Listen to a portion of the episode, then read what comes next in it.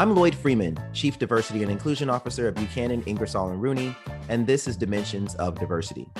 As many U.S. workers begin the slow return to the office, they will have to readjust to numerous aspects of in office life, including how to best approach and have uncomfortable conversations, including those about race.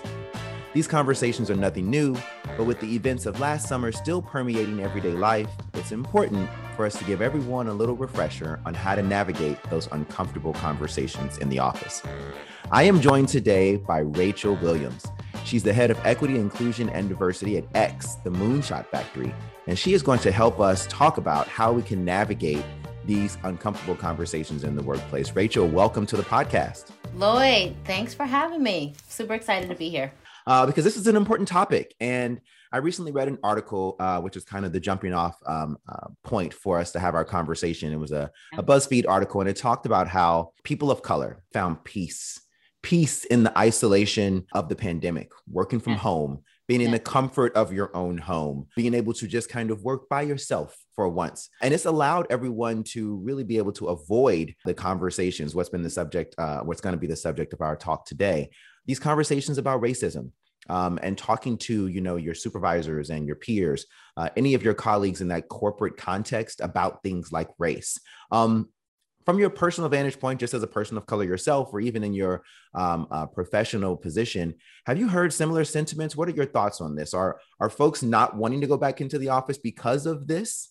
Yes this article is 100% true. As a black woman myself I felt that sense of peace and relief from microaggressions or comments or stares. Um, but I don't think that we can discount uh, folks' ability to microaggress you in this virtual environment. I have been microaggressed in an email. Uh, I remember counting in one day folks saying some offhanded comments in, in this virtual world four times, four separate meetings. So it can still happen. I think, you know, this is a call to action for our HR teams, our people operations teams to really examine and reimagine their cultures, you know, which is a hard pill to swallow. What this means is your culture wasn't great before. Right. But what does that mean? So, so re-examining and reimagining uh, the workplace culture. What does that mean? Does that mean making it okay to talk about things like race in the workplace, normalizing that? Well, one, I think there needs to be an acknowledgement. If a group or groups of people are relieved to not be in your building, in your culture, they rather be at home alone, then you need to take a real hard look at your pre COVID, pre quarantine culture. And you can do that by looking at your engagement survey data. Go all the way back, as far as back as you can 2016, 2017, 2018, 2019. Get permission to slice that data by demographic if you haven't been doing that already. To really figure out is this something that your team has missed prior to COVID?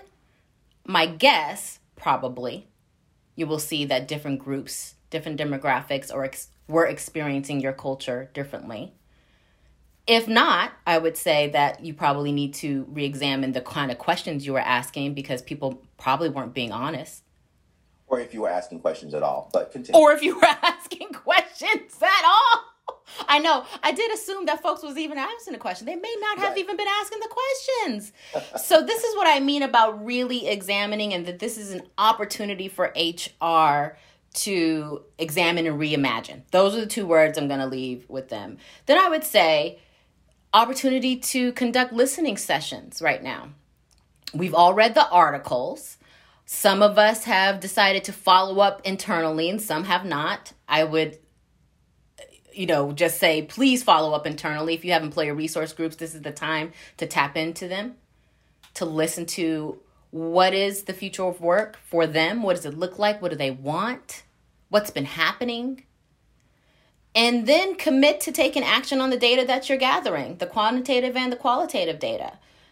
And that is going to require some transparency. That is going to require you to put together a strategy based on the data. Like, this is a whole new body of work, but it's an opportunity I feel for HR to rebrand. Because my opinion, HR and people ops have been known to be operators of the company, hmm. and not exactly for the humans or the people. And so this is an opportunity for them to rebrand and become truly the human resources department or the people operations department in which they're titled. They're not titled the company resources department. They're titled the human resources department. So be that. This is this is a, a great opportunity. If I'm going to silver line, this is a great opportunity. Yeah, well, you bring up a really good point, which are your people are your greatest asset, uh, and a lot has happened to your your people uh, since we've gone home uh, since we went into this virtual environment, right? And so there's been social injustices, there's been some mm-hmm. civil unrest, uh, there's been violence against Asian Americans. Mm-hmm. Uh, some of us have lost loved ones. Uh, we've mm-hmm. encountered illnesses. We're working parents, working from home working. and being a parent. There's so much being compounded. And so what that means, though, Rachel, is that same pandemic, but everyone in the workplace has experienced this pandemic in a different way. And so that may create a bit of a divide because we've got a different experience, right? That everyone has had, and we've been away from each other for so long. And now we're going to kind of put us all right back into the fishbowl. Um, so I can imagine then that there's going to be uh, some folks who are going to tiptoe around it and some folks who are going to dive right on in.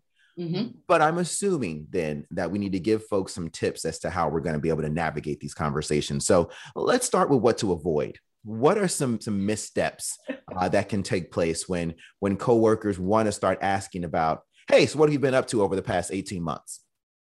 Yeah. You know i don't know if there is, are any missteps. And, and i'm just maybe i just want to reframe the question because okay. you brought up the fact that we have had a shared experience. And i want people to lean into the shared experience of it all. It's created an opportunity for us to deepen our connectedness through this experience rather than our disconnect. Um, it's certainly highlighted and illuminated and even escalated, I would say, our divisiveness. Um, but given us an unprecedented collective opportunity to share. And I want to say that I feel like our, our empathy for one another has deepened that's what I believe. And so when your colleague asks you what you've been doing over the last 18 months, probably more like two years, let's be real, when we actually get back into an office, that you feel that shared connectedness and you're honest. It was rough. Homeschooling while trying to work, hot mess. I lost my mother. I couldn't do this. I felt that. And I always find that when you can be vulnerable, that opens up the other person. And you'll start to hear because I don't think I don't think there's any one person that has escaped this pandemic, not one. No. And I think we have another opportunity, I'll say it again, to deepen our connectedness through the sharing and truth telling. Now, I guess the misstep would be to not ask. Like, so let's pretend like that never happened.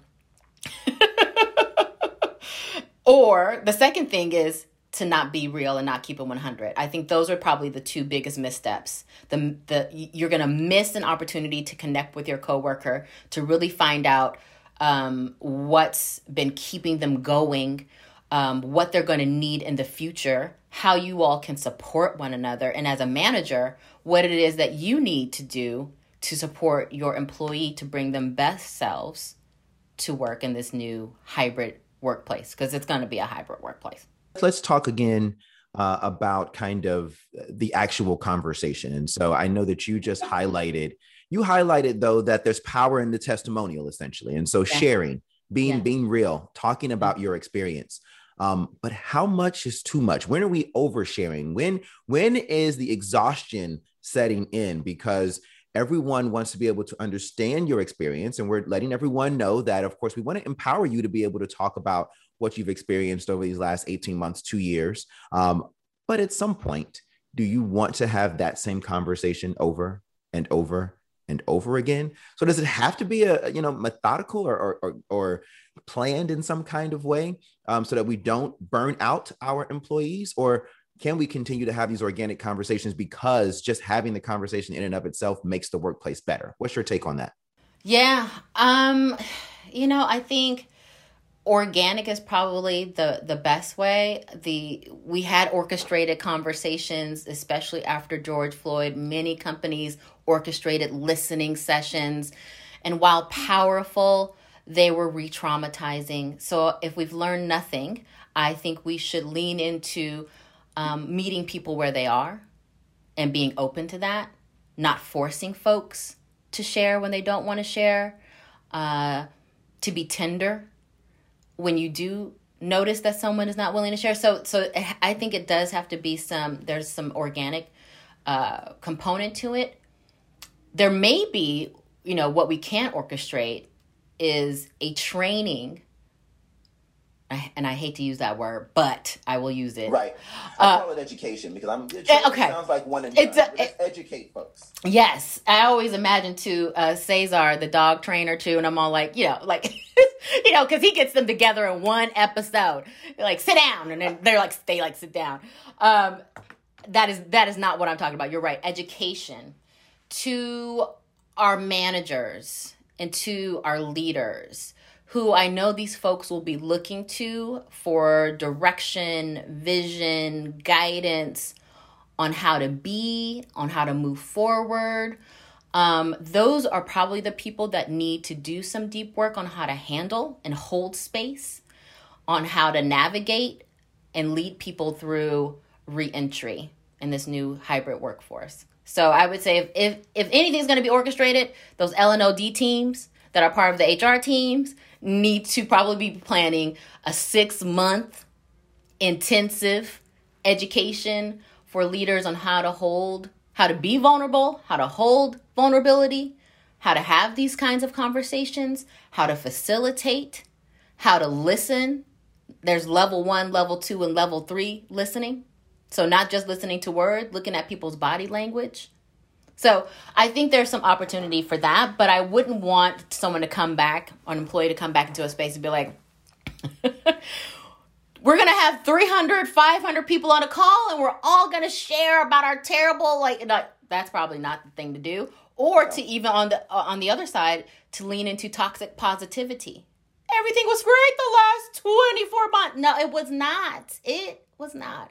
So maybe lean lean out of that, doing that but give give your managers and your leaders the tools that they're going to need in order to lead people this way. And that's a powerful tool because one of the things that we often leave out uh, in in the workplace when we're when we're educating uh, that level of middle management especially that you highlighted uh, is emotional intelligence how to tap into and and, and deploy that emotional intelligence. And we are going to need that. We already need it but when this whatever workplace that it comes to be in the next, you know, six months or so when we're kind of finding out our new normal here, yeah. we're going to need that more than ever. Yes. We're going to need that more than ever. Uh, but I do want to amplify one thing that you were, uh, were, were talking about there, kind of as we get ready uh, to come back and, and to have these conversations, which is you need to do your homework.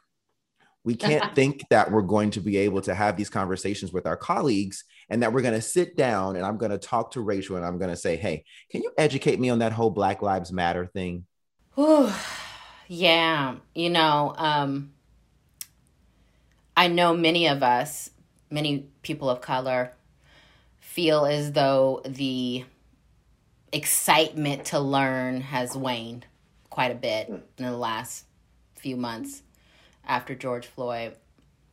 Um, I would ask my overrepresented colleagues to commit to your learning journey about folks who are different than you, not from asking your colleagues directly. There's so many opportunities. There's podcasts like this one. Right. There's documentaries. You can even read a book, turn a page. There's Audible if you're lazy and need to multitask. I mean, you know, so many different ways to learn. Enroll in a course. So many free courses online now, which is again silver lining this uh, this pandemic and being at home. Take take a course. Take an African American Studies course. Take an Asian American Studies course online. I'm sure your company would pay for that. Just so you can get some historical context for how we all got to this moment today so then you can start to navigate a little a little differently. What's also helped me even was taking the Harvard implicit bias test. Have you ever taken that? Oh yes, I have. And there's so many of them, right? There's like 50 yes. of them, and I, you know, I took I, I majored in psychology at Cal, and um, so I'm a nerd for all those kinds of tests and things and social. Um, it was quite eye opening for me where some of my own biases lie. So I would say if you have the time, you should probably take one of those tests or two or three or four, uh, just so for some self discovery. Um, we all have biases, no shame in that. I think the shame is not knowing where your biases lie so that you actually commit to mitigating them. Eradicating, virtually impossible. So let me re- relieve you from that. But mitigating, is absolutely possible. It is. And, what's also possible is that we are going to be able to navigate uh, this new normal, uh, this new workspace. Uh, it can happen. Uh, but it is going to take us doing some homework. Uh, it is going to take us all submitting ourselves to to education and learning more. Uh, and it's also going to take a great deal of emotional intelligence because we don't yet know what is going to be around that corner or what's going to um, be the experiences of our colleagues. Uh, but what I can tell you for sure is that uh, it's going to be everyone's job to get this done. Uh, we talked about middle management. Uh, we already know that senior management is articulated. Uh, you know, this is the ethos of the organization, and these are the core values. We've got folks in your role, we've got folks in my role uh, who are helping to facilitate that. But this is really everyone's responsibility. Uh, and you're right, we're not going to be able to eradicate even these uncomfortable conversations. but hopefully, with some of the tips that you've given us today, we can help folks to navigate and get a bit more comfortable with having these uncomfortable conversations. Rachel, thank you so much for joining me today. I do appreciate your time. Awesome. Thanks for having me, Lloyd.